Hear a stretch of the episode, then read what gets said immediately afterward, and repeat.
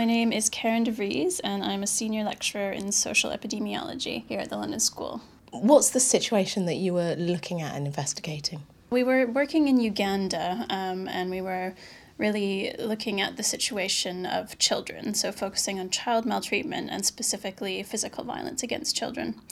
We have been uh, working in partnership with an NGO in Uganda for quite a while. Um, that NGO is called Raising Voices, and they do a lot of violence prevention work. They made a, a, program designed to prevent violence against children in schools, and they approached us to see if we would be interested in helping them to evaluate whether or not it was actually working.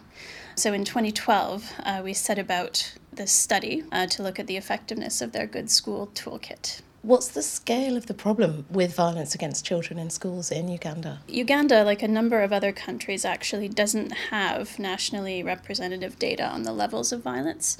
But what we were able to do is we did a, a quite a high quality study in one district, the district where we are working currently. And there we found uh, that children in primary school, so aged about 11 to 14, um, experience of physical violence there was nearly universal. So, more than 90% of children reported having been victimized by a school staff member. That seems absolutely shocking. This is violence by adults in positions of responsibility against the children in their care. Yes, yes, it is. Also, considering the Ugandan context, though, this form of violence, um, similar to other places, is actually fairly normative. So, people have the idea that physical violence is necessary to discipline children to ensure positive child development and well being. Uh, whereas we know uh, from research evidence from a lot of settings that actually the reverse is true. When you go about trying to study an intervention or deliver an intervention, mm. how do you do that? What was the intervention and how did it work? So, our partners, Raising Voices, um, are highly skilled at um, developing and delivering these interventions um, that do a great job of, of actually um, motivating social change on the ground. The approach that they've taken in this study, um, which we found to be quite effective based on our research, um, was to really take kind of a whole school approach. So they're not just going in and working with, you know, one group of people. They're actually engaging with school administration and staff. Uh, they're engaging with students and then also with parents and community members to really try and create change and impart some new ideas about positive discipline. That's a pretty big cultural change. What sort of things were they trying to say? Not like don't beat kids. Uh, yeah. or was it as simple as that? you know, that's an approach that they've found that has been quite unsuccessful. You know, going in and, and telling people what not to do, uh, we know in terms of behavior change actually doesn't really work. So they take a phased approach. Um, so what they're doing at the beginning is trying to introduce just some new ideas. And rather than going in and saying, don't beat children, it's encouraging uh, people to think about how they actually want children to develop, getting them to reflect a little bit on their own power and their use of power and then trying to sort of bring everyone around so that everyone's on the same page about what kind of outcomes for children that they want. Um, and then subsequent phases kind of involve them providing some tools uh, to help people achieve those goals that they've set. Can you give me an example of some of the things that are involved in the toolkit? What would some of the, the adults, the children, the parents, the staff be experiencing or doing? The toolkit is exactly that a toolkit, and it has a, a wide selection of different activities and materials. Um, and it's designed so that schools can kind of pick and choose what works for them to implement. But one example of an activity that, that is in there is around the creation of a, a student court.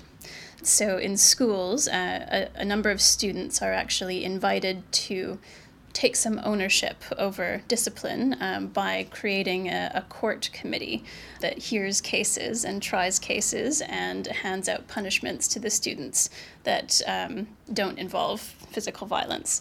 Uh, so these are sort of, in practice, we find minor misdemeanors like a student has stolen a pen or something like that.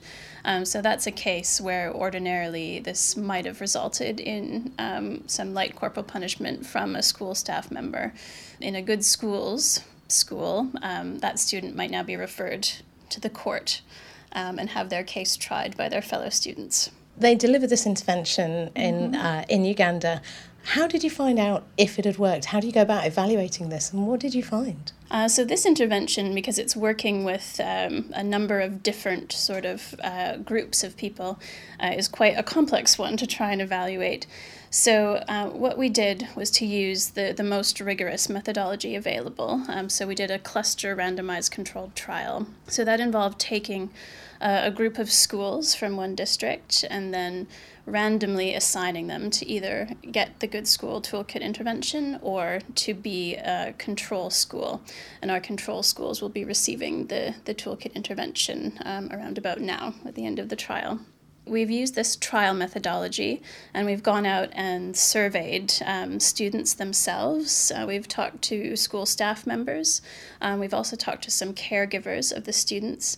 Um, and we've taken all that information and put it together and looked at patterns in, in people's reporting on the levels of violence.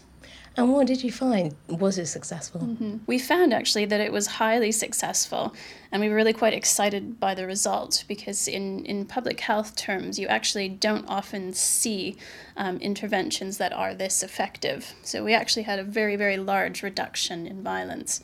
Um, so, comparing those intervention schools with control schools, uh, what we found was that um, at the end of the study, the control schools who didn't get any of the toolkit, 48.7% uh, of children in those schools reported being beaten by a staff member in the past week. Whereas in the intervention schools that did get the toolkit, 31% of children reported being beaten by a staff member in the past week. That's still a third of children experiencing violence. What next for this? Is there other plans to yeah. roll it out further or to try and reduce those levels even further? Yeah, so that I mean you're exactly right. So although that is a very large reduction and I think, you know, we can all be quite pleased with that and this program really is a promising strategy to try and reduce violence uh, in these sorts of settings. It's quite clear that a lot of work still needs to be done. Um, so we still have 30% of students reporting that past week violence. In the past term, 60% of students are reporting violence. So it's still going on.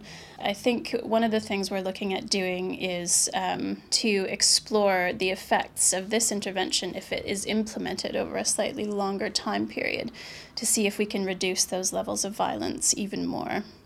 Is there a little bit of, well, I was beaten as a child, so it didn't do me any harm, so, you know, why should we change? Yes, we do hear that from time to time. And I think, you know, it's true in a lot of places that a, a lot of people have experienced physical violence when they were children.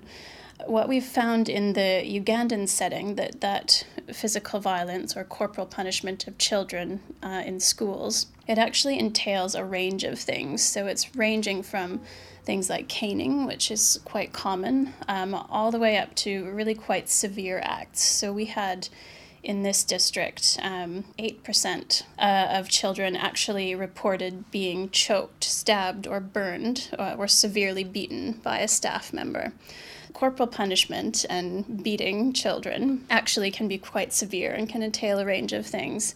Uh, and we know now, um, you know, there's good research evidence that actually, on average, being exposed to physical violence as a child does lead to worse health outcomes later on in adulthood. You mentioned that experiencing violence in childhood is linked to poorer health outcomes. What sort of things do you see, and other plans to follow this in the long term to see if it does actually improve health outcomes for these kids? Yes, so we know there's quite a, a robust body of, of research evidence, uh, mainly from high income countries um, but sh- that shows that early exposures to physical violence and also other forms of child maltreatment um, increase your risk of depression when you get a bit older. Um, they increase your risk of uh, attempting suicide or completing suicide increased risk of alcohol use, um, risky sexual behavior. So there's a whole host of, of adverse health outcomes that can result from child maltreatment. If you experience maltreatment as a child, you're actually more likely to then get into a, an intimate relationship when you're older, where you experience violence or where you use violence against your partner. So there's this idea of cycles of violence. So, another one of the things that we're hoping to be able to do is actually to follow some of these children um, as they grow older to see um, how exposure to something like this toolkit intervention, which has reduced violence, to see how that affects their behavior as they get older in terms of violence. We hear a lot about some of the health risks in Africa, diseases like malaria, Ebola's been absolutely huge. Mm-hmm. Uh, we don't necessarily hear about these kind of things, and it certainly has shocked me to hear some of the statistics about the violence that these children experience. Do you think that the world should wake up and, and know more about this? It's not a very nice thing to talk about, though. No, definitely. And I think when people uh, hear statistics on the levels of violence for the first time, often they find it quite shocking um, or they don't believe them. But I think it really is a case of, you know, as soon as we start actually collecting data on this and measuring it, we find out in any new setting that the, the levels of violence are actually very, very high. It's an example of a public health problem that is widespread but is to some extent um, hidden and under researched. So I think that we have a lot more work to do in this area. Hearing you talk about the kind of violence that these children are experiencing, my first thought is why is this not illegal? Why are the government and the regulatory authorities not doing something about this? This is terrible. Yeah, I think uh, in terms of legality, it's it's quite a complex issue, um, and I think you know governments are sort of weighing up the balance of um, you know having something that is clearly a violation of child rights, and Uganda has signed up to the um, UN Convention on the Rights of the Child, um, but having a population where that believes that this is uh, or violent punishment of children is necessary for their physical development. Um, so it's a, a bit of a balancing act. In Uganda, corporal punishment in schools is not actually illegal, but it has been banned uh, since 1997 uh, by the Ministry of Education and Sports. So, in theory, there should be no corporal punishment being used in schools at all, yet we see that it's widespread. It's actually a good example of a a policy intervention uh, not being enough on its own to cause change